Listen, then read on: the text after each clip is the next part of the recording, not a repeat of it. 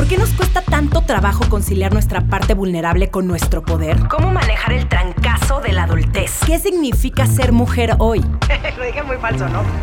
Está en ti agarrar las riendas de tu vida y salir de tu zona de confort. Desde atreverte a cumplir tus metas hasta aprender de quienes no son como tú. Yo soy Romina Sacre y te doy la bienvenida a Sensibles y Chingonas, un podcast donde se vale hablar de todo, sin miedo a ser diferentes. Desde puberta me llamó la atención los permisos que tenían los hombres. Y yo pensaba, maldita sea, ¿por qué no me tocó ser hombre? Yo debo de tener chichis, yo no puedo llamarle al güey que me gusta porque lanzada, yo no puedo experimentar con mi vida sexual porque zorra, yo tengo que esperar a que me lleguen, a que lleguen y me escojan, ¿no? Como la pareja de alguien más. Y en estos últimos años he hecho las paces con considerarme feminista porque el feminismo no es solo para las mujeres, es para todas, todos y todes los que queremos vivir en un mundo más igual. Eh, estoy desaprendiendo y aprendiendo muchísimo. Y antes de que le dé la bienvenida a mi invitado de hoy, eh, tengo que decirte a ti, persona que nos estás escuchando en Sensibles y Chingonas, que te urge hackear a tu macho, porque el machismo no es solamente algo en contra de las mujeres, es un problema estructural que nos lastima a, a todas, a todos y a todes por igual. Eh, hoy le quiero dar la bienvenida a mi invitado, a Nico Nogués, que es activista creativo, defensor de los derechos humanos y medioambientales, director creativo y consultor estratégico, fundador de isa miracle punto org y el Instituto Hashtag de Machos a Hombres. También ha sido asesor experto en masculinidades positivas para ONU Mujeres México y consultor de innovación social para marcas como Nike, B I D, Santander, PepsiCo, Bimbo y Procter Gamble. Además, ha participado como conferencista internacional en numerosos foros alrededor del mundo y a través de su labor, Nico ayuda a líderes, empresas y organizaciones a involucrarse en temas de justicia medioambiental, diversidad e igualdad. Nico, muchas gracias por estar aquí conmigo hoy. Gracias a ti también, Romina, por este espacio y por la oportunidad de comentar sobre todos estos temas tan relevantes. Bueno, quiero empezar agradeciéndote por tu libro. Eh, como puedes ver, tiene muchas pestañitas aquí al lado porque es muy curioso. Hay muchos términos y muchos temas que tú tocaste en tu libro que yo también toqué en el mío. Yo tengo un libro que se llama Los sensibles no nos quita los chingonas. Y me pareció muy interesante ver el lado de, de un hombre, de cómo piensa acerca de los límites y las relaciones amorosas y las amistades con el sexo opuesto y como todo este mito alrededor de que no puedes tener amigos hombres, que voy a llegar un poco más adelante a ese tema. Pero lo que más me intrigó desde que tuve el libro en mis manos fue cómo tú llegas a, esta, a estos cuestionamientos sobre el machismo y qué fue lo que más te costó ver y cambiar en ti. Bien. Wow, es una pregunta de, digo, muy profunda porque tiene varias perspectivas, ¿no? Alrededor. Eh, te diría que eh, el cuestionamiento central de, de, de, de todos los cuestionamientos fue darme cuenta de, de cómo el machismo, yo diría, eh, y digo que es la raíz principal de todos los problemas que tenemos en el mundo. Da igual el problema, da igual si es un problema medioambiental, da igual si es un problema de índole de justicia social, da igual. El machismo está en el centro, ¿no? Y una vez uno se da cuenta de esa observación, empieza, en este caso, empieza a preguntarme, ¿y qué tienen que ver en, qué tiene que ver en común el, el, el machismo con el medio ambiente, con las desigualdades? Y básicamente es esta inercia a controlar, esta inercia a dominar, esta inercia a someter, y, y esta inercia nos lleva todo el rato en lo personal. Ahí es cuando uno se empieza a dar cuenta, ya respondiendo a tu pregunta en lo personal, cómo uno somete sus emociones, este, se controla para no pedir ayuda o hablar de sus miedos. Este, estás intentando controlar también al resto, tus relaciones, eso en lo personal, pero si lo llevas hacia afuera, pues ya es, de nuevo, control de relaciones, eh, dominar en la relación, dominar a tus equipos. Si lo llevas un poco más allá y lo llevas al contexto, pues es lo que nos pasa con el medio ambiente y, y con los conflictos que hay entre territorios. Estamos violentando nuestras aguas, aniquilando cuatrocientas especies cada día, conflictos geopolíticos. Es decir, lo mires por donde lo mires, el eje central de dominación, sometimiento, control, da igual si es conmigo, hacia otros territorios corporales o hacia el territorio mayor corporal donde vivimos todas y todos, que es el planeta, es exactamente el mismo patrón. Entonces, como que hace, hace por, por mi carrera propia de activista desde hace veinte años, poco a poco uno se va, se va dando cuenta de estas cuestiones y eh, esto sumado también a este trabajo con masculinidades eh, que llevo hace años y que estamos trabajando en Latinoamérica con varios, con cientos de miles de hombres, pues te vas dando cuenta de que no es una cosa que le pase a uno solo, ¿no? Estas creencias limitantes que no nos dejan avanzar las compartimos muchísimos varones, me atrevería a decir muchísimas personas, pero en este caso el libro está enfocado en el género masculino. Eh, sí, pero eso no significa que las mujeres no lo puedan leer, que eso es algo que quiero hacer mucho hincapié y de hecho eh, deberíamos todas y todos y todes de leerlo. Eh, ¿Cómo fue este proceso de que tú empiezas a hablar de estos temas? Porque me imagino que hubo un momento donde... Híjole, es, es, bastante, es muy valiente. Es muy valiente decir, esto no está bien que, y que ha sido un problema, como tú ya lo mencionaste, durante tantos y tantos años. Yo conozco probablemente a tres hombres que han sido, y conozco muchísimos porque tengo muchos amigos y convivo con muchos hombres, eh, que se han opuesto a seguir... Eh, las conversaciones machistas en sus chats de WhatsApp, um, levantaron la voz incluso cuando mandaban packs de mujeres en, en, en, en WhatsApp, eh, pero es muy valiente porque es la norma, así son los hombres y hemos crecido pensando que así son los hombres.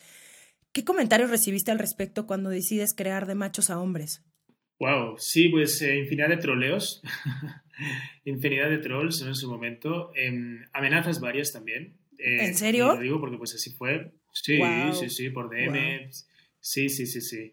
Pero te digo, o sea, al final del día eh, no, no, no me cabe en la, en, la, en la cabeza, en el cuerpo y en la mente, ¿sabes? Y en, en quién soy. O sea, no me cabe no, no aprovechar este, cuando uno es capaz de ver algo, darse cuenta de algo, este, tener la capacidad para usar sus privilegios, sus ventajas, llámale mm. como, como, como queramos llamarle, ¿no? Mm. En pro de algo que uno considera que, que le beneficia a uno y al resto de personas, no me cabe en la cabeza no hacerlo, ¿no? Entonces, simplemente por, no lo veo tanto desde mi postura como una cuestión de valentía, sino más bien de coherencia, ¿sabes? No, no podría no hacer lo contrario, ¿no? Entonces, es más bien algo que, que pues, llevo haciendo muchos años en, otro, en, en otros ámbitos, Eh, eh, usando la creatividad para cambiar narrativas estereotípicas, para generar conciencia medioambiental, etcétera.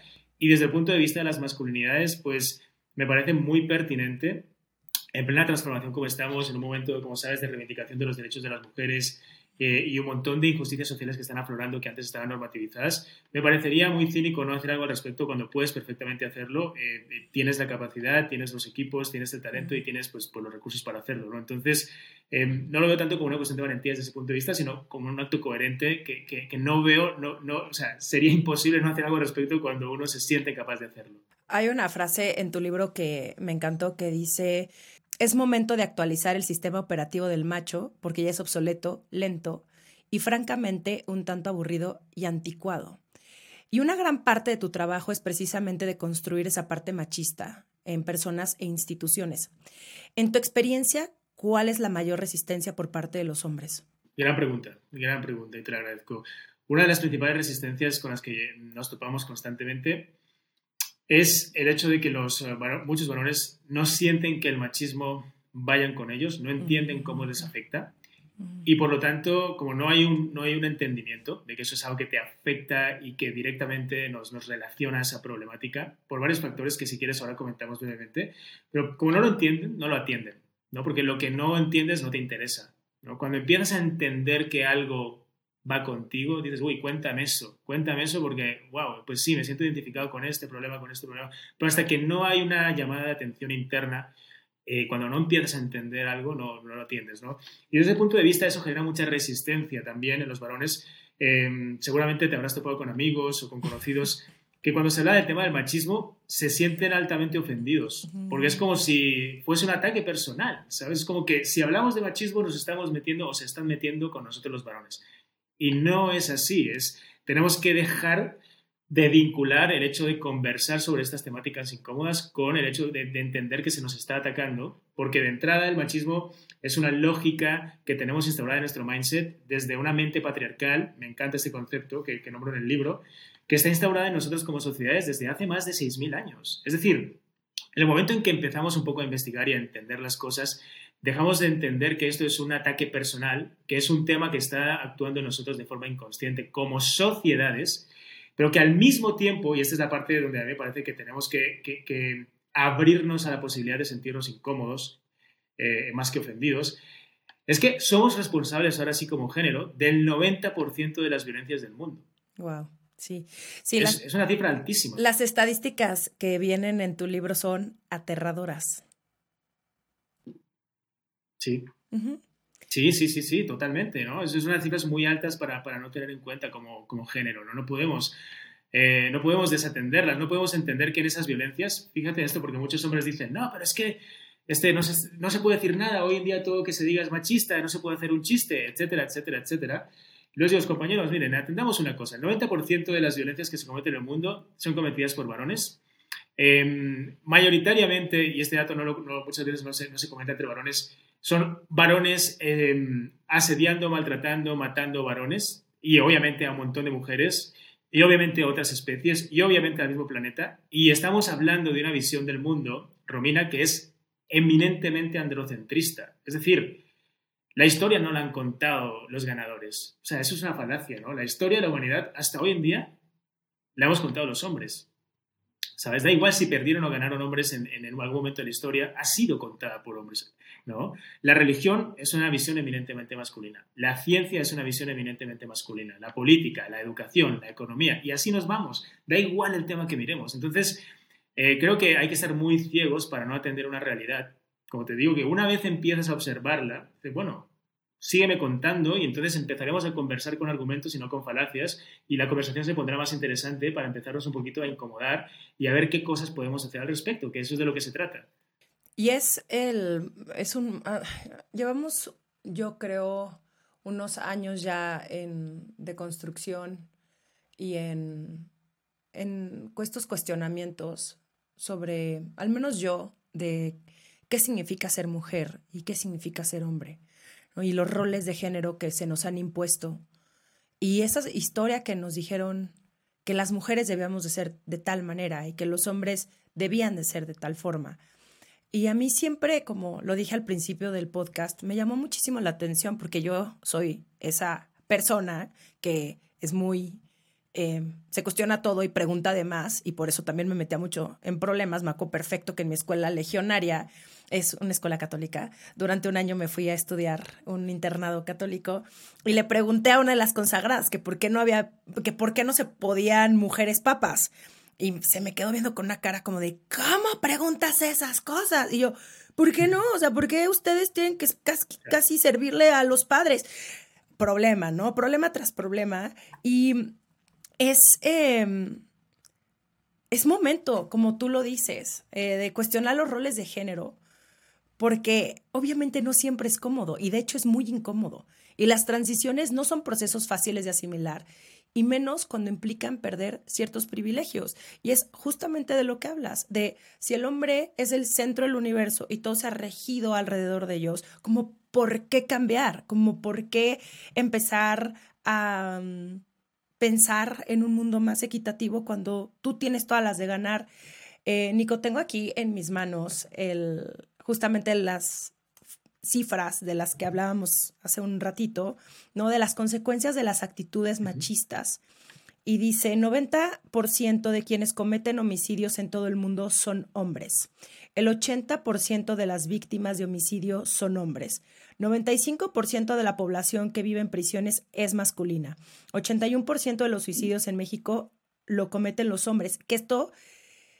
me dio una tristeza tremenda, y hay un capítulo donde hablas sobre eh, los cuidados que deben de tener también los hombres y de la importancia de la salud mental, porque claro, a las mujeres Tal vez se nos permite un poco más hablar de nuestros problemas y de nuestros sentimientos, pero a los hombres no. Eh, los varones tienen tres veces más probabilidades de caer en las adicciones que en las mujeres, y al menos seis de cada diez mujeres mexicanas han sido víctimas de violencias. Y así en el libro vienen muchas más eh, cifras que son, pues, muy tristes. Eh, porque es importante hablar de salud mental y eh, más en los hombres. Claro que sí, es, es fundamental, ¿no? Como bien apuntas, porque es algo que pareciese que está tan asociado a, al estereotipo de género que, como bien decías, ¿no? O sea, pareciese que todavía nadie se cuestiona de que los hombres seamos los racionales y las mujeres las emocionales, dando por hecho que, que una emoción tiene género, que es la cosa más absurda del mundo. Una emoción no tiene ningún género, una emoción no la puedes controlar, una emoción se tiene, no puedes decidir tener una emoción, la tienes, ¿no? Eh, y, y claro, no entender esta capacidad eh, natural, eh, biológica que tenemos, estos, estos eh, impulsos cerebrales que nos hacen actuar, sentir y no poder gestionarlos por seguir anclados racionalmente en un estereotipo que es totalmente un constructo de así es como te tienes que comportar si eres hombre, es la cosa más, hoy en día, pues, pues más dañina del mundo, ¿no? Cuando lo vemos en cifras, quince millones de hombres con depresión en este país, por ejemplo. Mm. Entonces, creo que es, es, es fundamental empezar a entender que eh, las emociones no puedes decidirlas, una emoción se tiene, que un sentimiento se decide, que uno puede gestionarse y que para eso hay que hablar de, sus sentimientos, de nuestros sentimientos, hay que poder pedir ayuda, incluso profesional si hace falta, y que es importante que como varones, igual que eh, hemos sido este, culturalmente educados para reír las tonterías del, del amigo de turno y para hacerlas nosotros mismos, también nos demos este soporte emocional. Eh, hablemos de temas realmente que nos afectan, que nos ocupan, de nuestros miedos, que también abramos la posibilidad de tener círculos, conversaciones de contención con otros varones y que nos apoyemos de verdad en lo que hoy en día también es fundamental, que es este proceso de transformación que nos guste o no está sucediendo, ¿no? Eh, Finalmente, los cambios siempre ocurren. Negarse a que las cosas cambien, pues, pues es, es, no tiene ninguna lógica. El cambio siempre está presente. Eh, y al mismo tiempo, las transformaciones se deciden, ¿no? Las transformaciones se dirigen. Entonces, por lo tanto, yo invito a los varones que escuchen esto a, a entender que seguir sometiendo nuestras emociones, seguir no pidiendo ayuda, lo único que tiene son efectos devastadores en nuestra calidad de vida. Acabamos viviendo también trece por ciento menos de promedio que, que por ejemplo, las mujeres. Este, ya hemos comentado los temas de depresión, hemos comentado también cómo eso afecta a la salud física. Las treinta principales causas de muerte eh, son por, por problemas relacionados con la salud que afectan más a los hombres que a las mujeres. Por todo este estilo de vida eh, basado en este demostrar, demostrar, demostrar que no tiene ninguna lógica y ningún sentido. Sí, en las creencias que traemos de los hombres no lloran, si lloras eres un mariquita. Y en el libro justamente vienen los diez beneficios de llorar, que para mí fue un... Siento que tengo que enmarcar esta lista de los diez beneficios de llorar. Yo lloro por todo, soy extrasensible, eh, lloro de felicidad, de angustia, de miedo, eh, porque vi un perrito eh, cachorro en la calle. O sea, yo lloro prácticamente por todo. Y el, el hecho de que a los hombres les cueste tanto trabajo llorar, eh, se me hace durísimo y fuertísimo y es una violencia tremenda hacia ellos mismos, porque como tú bien lo dices en tu libro, tarde o temprano van a tener que sacar eso que sienten. ¿Y cómo lo sacan? ¿No? A través del fútbol, a través del alcohol, a través de una pelea, porque ahí sí está permitido. Mi maestro de actuación decía que las mujeres acabamos nuestros sentimientos con las telenovelas y los hombres con el fútbol. Pues mira, fíjate que pues, no le falta razón en cuanto a cómo hemos sido socializados y tal cual, ¿no? Es decir, los únicos espacios eh, que, en los que eh, se está socialmente aceptado llorar como hombre es en los encuentros deportivos, cuando gana tu equipo o pierde, favorito, pues ahí sí te das el mar de lágrimas con tus compas, etcétera, ¿no? Es, es como los momentos de decompresión. Al final, también en los deportes, ¿no? Justo siempre está el tema del contacto físico. El contacto físico, que también tiene que ver mucho con esta gestión emocional y ayuda mucho a tener una buena gestión emocional. Ese contacto físico parece que está solo este, destinado o orientado a esos momentos de contacto deportivo. Eh, finalmente, hay muchos deportes que no dejan, no dejan de ser o no dejan de ser este, facilitadores de sacar esta violencia ritualizada o este exceso de, de emocionalidad ritualizada, pues es un deporte de contacto finalmente, es violencia ritualizada, con unas normas, con unas reglas que todo el mundo celebra, pero que no, no aprendemos a sacar desde nuestro lado de una manera este, contenida, gestionada este, y, y, y sobre todo aceptada socialmente, ¿no? Entonces, creo que ahí está también una de las claves de, de que aprendamos a, a resignificar la valentía, ¿sabes? Esta apertura emocional y ver la valentía como como alguien que es capaz de gestionar sus emociones, de comentarlo. Hay que ser muy valiente para hablar de estos temas desde ese punto de vista porque está estigmatizado todavía, ¿no? Y hay que empezar a desestigmatizarlo y a normativizar este tipo de conversaciones. Uno de mis puntos favoritos en tu libro tiene que ver con el amor y las relaciones. ¿Cómo desmitificamos el tema del amor en los hombres? Sí, sí, sí, es, uf, es otra de las, de las temáticas, ¿no? Que, que si eres hombre... Parece que tengamos que medir nuestra, nuestra hombría en función de este, cuantas más mujeres conquistas mejor, porque pues, si no, no eres lo suficientemente hombre, ¿no? Y de ahí todos los estereotipos del Don Juan y todo lo que sabemos, ¿no? Eh, y eso también hace mucho daño, ¿no? Porque, porque de entrada, no, no, más que educarnos desde una cultura de afectos y de cuidados, nos hemos educado en una cultura pornorromántica. Así, así la, la denomino en el libro, ¿no? O sea, uh-huh. Estamos, estamos educados en el pornorromanticismo, básicamente, ¿no? Entendemos las relaciones que íntimas. Son estas relaciones, sí, sí. Sí, ¿no? Sí, que o sea, son estas es como... relaciones que nos vendió Hollywood, Disney, ¿no? Que es un poco, es súper machista, pero es controlador y también un tanto infantil.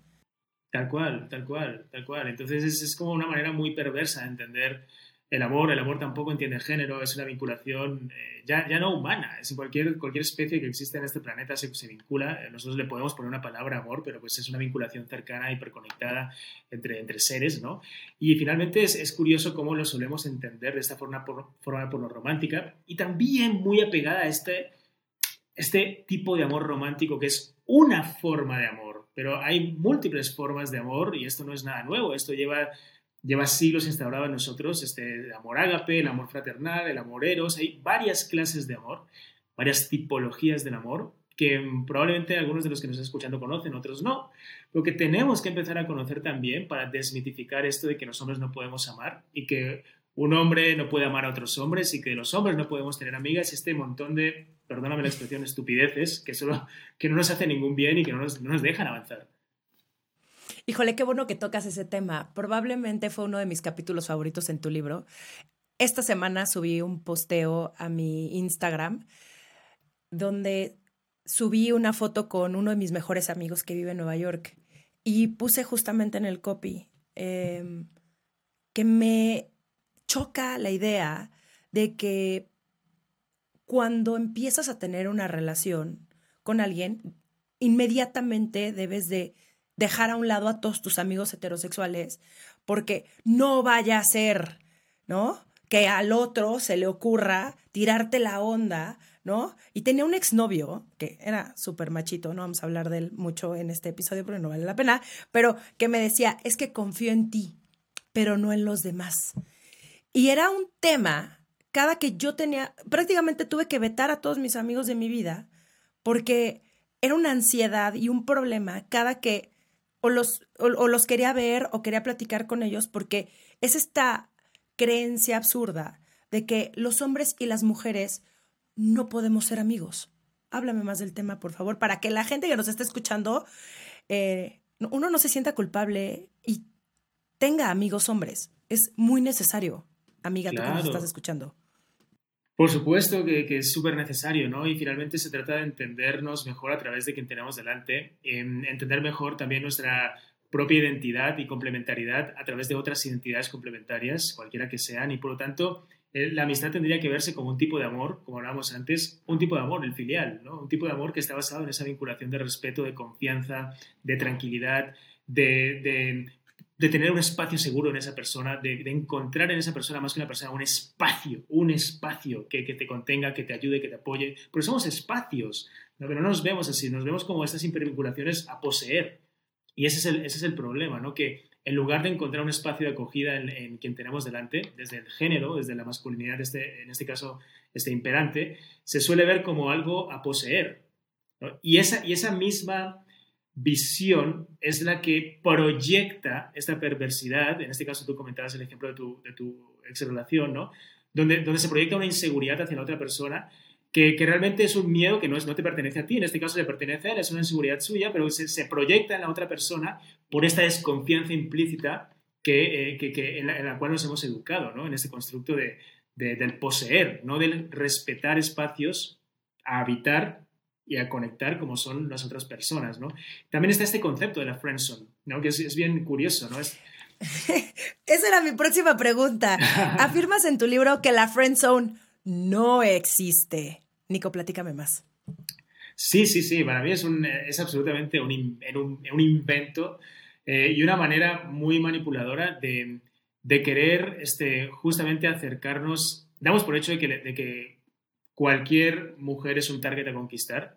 Te hablo desde la masculinidad más, más tóxica y más, más hegemónica. Uh-huh.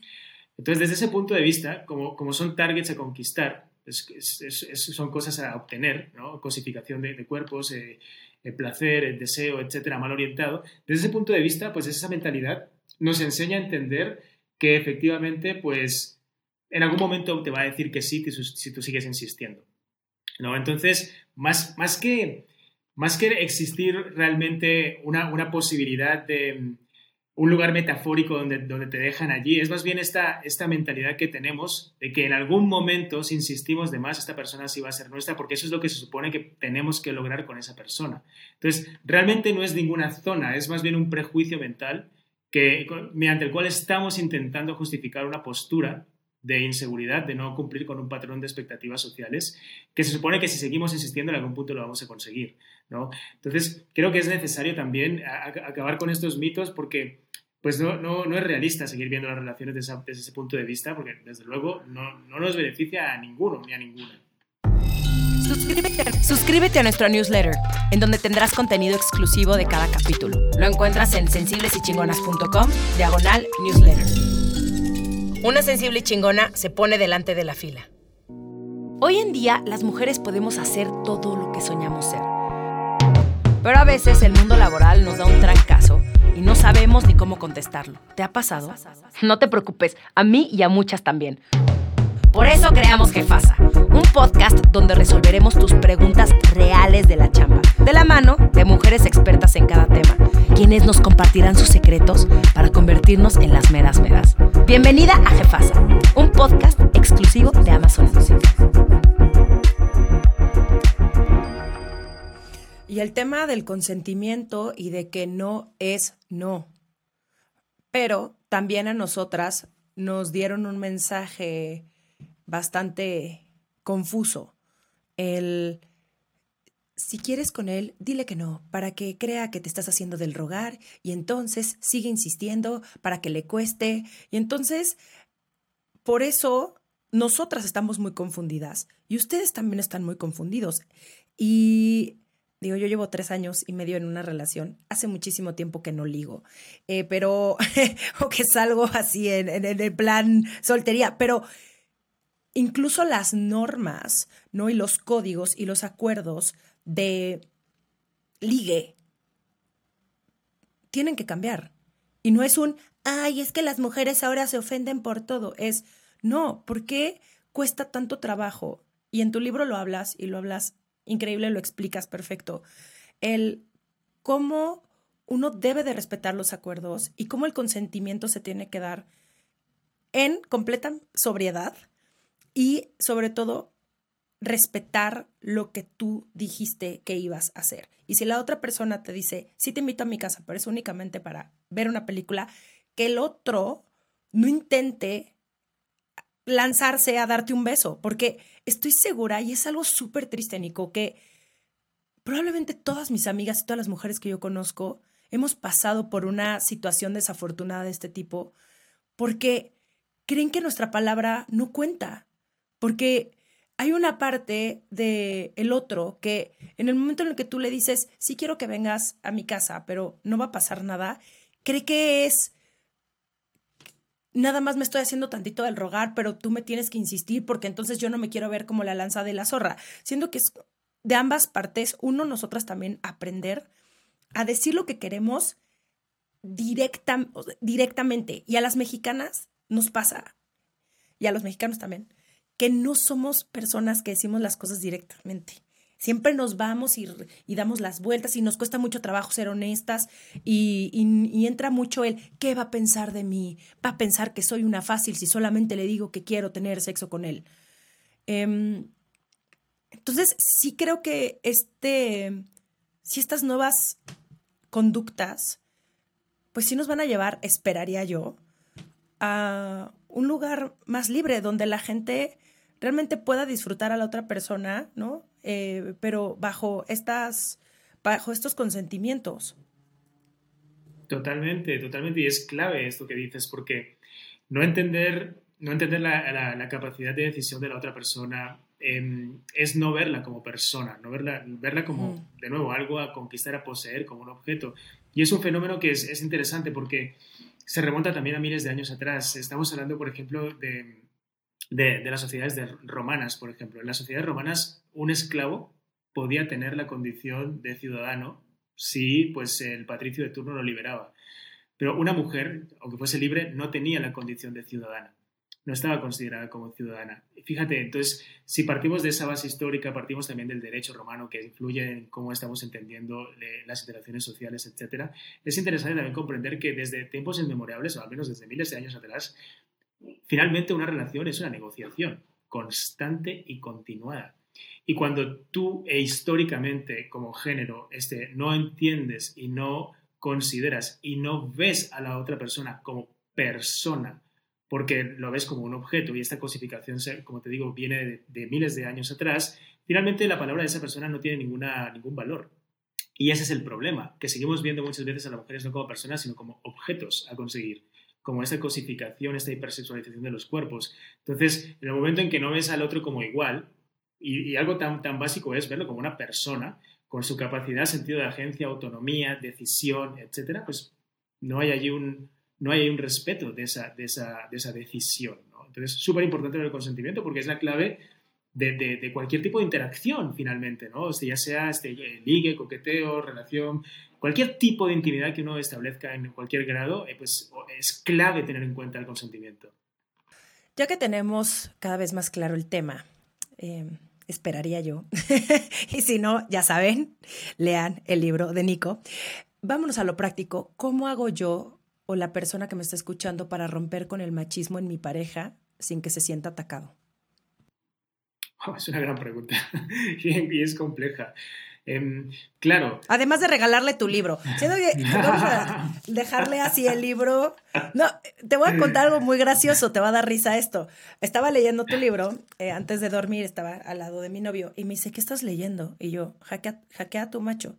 Me dijo, ¿pero por qué estás leyendo eso? Y yo, ¿cómo? Pues es un libro. Le dije, lo deberás de leer, ve. Dice, diez acciones para hombres que se atreven a desafiar una masculinidad tóxica.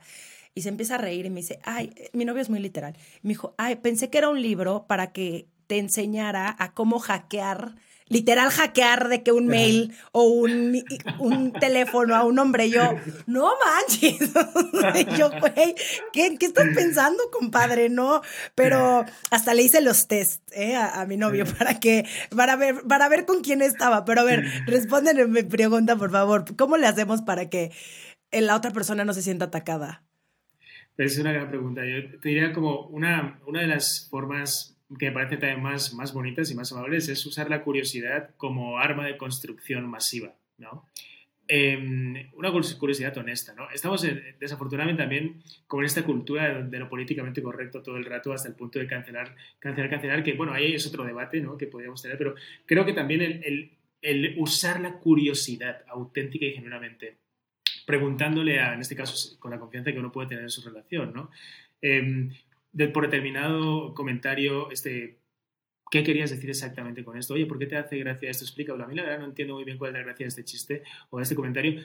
Abres un espacio de diálogo donde la otra persona probablemente se, se, en ese momento en que le lances una pregunta usando esta curiosidad honesta como un arma de construcción, se va a ver obligado a tener que argumentar eso, va a retroceder probablemente, va a intentar también ver otro punto de vista, va a escuchar el punto de vista que la tengas tú y como mínimo se va a posibilitar una conversación distinta a la que se hubiese tenido si no decimos nada, este, si, nos, si seguimos sosteniendo un silencio cómplice que finalmente sostiene un montón de desigualdades. Entonces, yo sí invito mucho a, a usar como esta curiosidad auténtica eh, en este tipo de temáticas, ¿no? También en este descubrimiento de quién es uno, porque finalmente esto que ahora está de moda, ¿no? Hablar de la deconstrucción, pues lejos de ser una tarea que pues uno hace un taller, se lee un libro, lo escribe o lo que sea, es, es algo que no acaba nunca, ¿no? Es, este, si no, no estaríamos en este plano en realidad, seríamos Buda reencarnado y no estaríamos aquí, ¿no? O sea, con todas las que tenemos que aprender.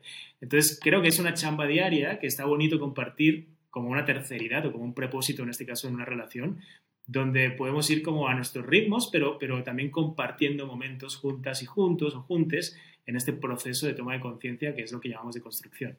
Y ahora, si hay algún hombre que quiere meterse a estos temas pero no sabe por dónde empezar, ¿qué le aconsejarías?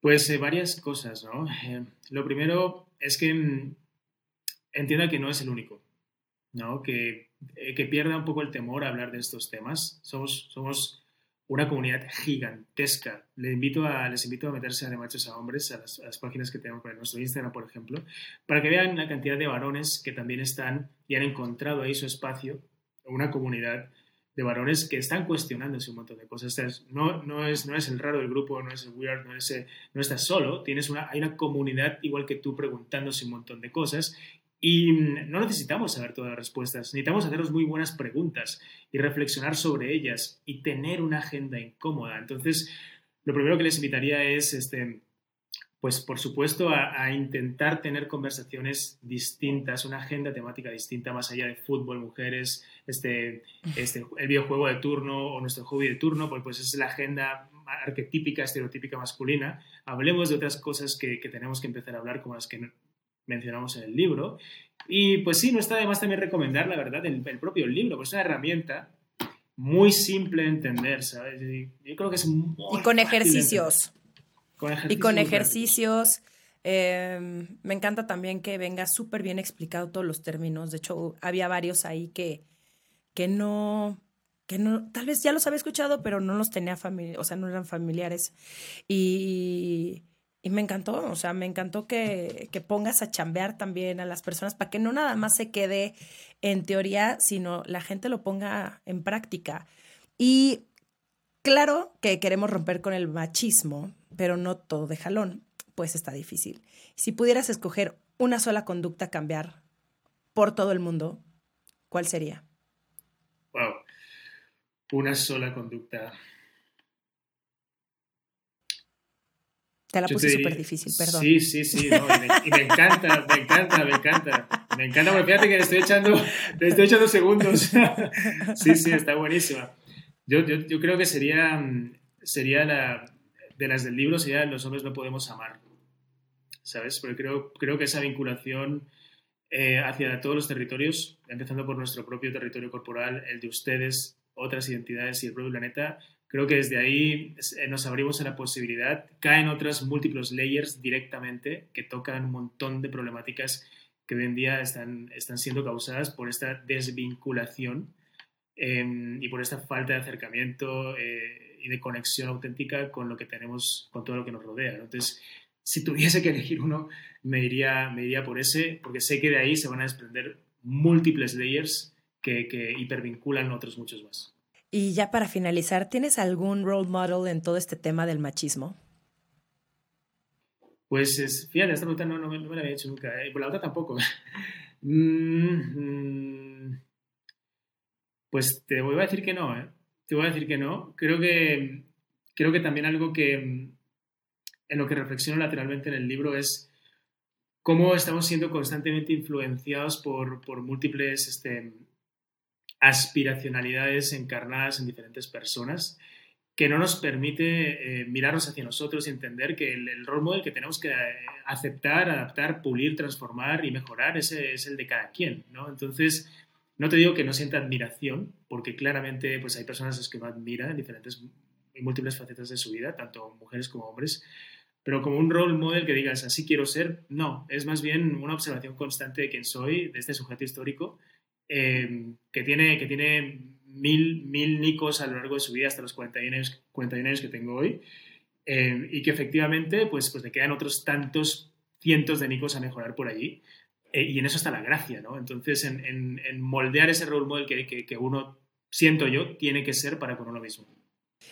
Y ya vamos a finalizar y a todos mis invitados les hago una serie de preguntas de ¿qué prefieres? ¿Estás listo? Vamos. Ok. ¿Qué prefieres, leer la mente o ver el futuro? Leer la mente. ¿Qué prefieres, hacer lo correcto pero que nadie te lo reconozca y todos te odien por ello? ¿O ganar el reconocimiento ajeno haciendo lo contrario a lo que realmente piensas que es correcto? Hacer lo correcto. Sí, esa, esa estuvo muy fácil. Estas preguntas las hace mi productora Romina Pons y esa estuvo, creo que súper, súper, súper fácil. El universo te regala un día sin COVID. ¿Qué prefieres? ¿Ir a un festival de música o a un partido de fútbol? A un festival de música. Nico, muchísimas gracias por todo lo que me compartiste. Eh, la tarea es de todas, de todos y de todes. Y de verdad, muchas gracias por tu libro. Es un libro muy necesario. Léanlo, regálanselo, regálenselo a alguien, regálenselo a todos sus amigos, así a todos mándenselos y digan, te tengo un regalo, te urge, y ya, que lo lean, por favor. ¿Y dónde te puede encontrar la gente en redes sociales? Bueno, primero, Romina, también te agradezco mucho el espacio, ha sido una conversación muy amena y gracias por, por este interés genuino y esta invitación. Eh, sí, pues pueden encontrarnos en eh, toda la labor del instituto como de machos a hombres, eh, cualquier red social. Y las personales Nico Nogués también en cualquier red social. Muchísimas gracias, Nico. Te mando un abrazo gigante y gracias por, por todo lo que compartes y por tu labor. Igualmente. Esto fue Sensibles y Chingonas. Síguenos en Instagram y Facebook como Sensibles y Chingonas. Y no olvides suscribirte a nuestro newsletter en sensiblesychingonas.com diagonal newsletter.